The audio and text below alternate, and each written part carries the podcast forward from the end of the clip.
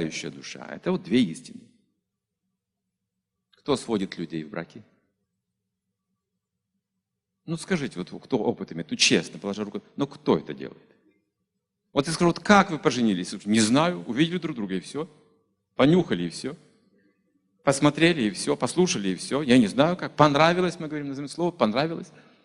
Или случайно встретились, говорят, опять же все говорят одно и то же. Но слово «случайность» – это название сверхдуши языком современной науки.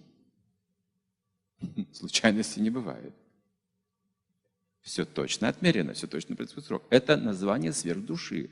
То, что говорят веды. Душа и сверхдуша. То есть вот действующая душа маленькая. И есть события, в которых она находится, которые контролирует уже сверхдуша. Они не случайны. А полностью-полностью осмыслены свыше. То есть, другими словами, смотрите, мы с вами живем по определенной программе. У каждого из нас есть программа. Знаете вы этом или не знаете?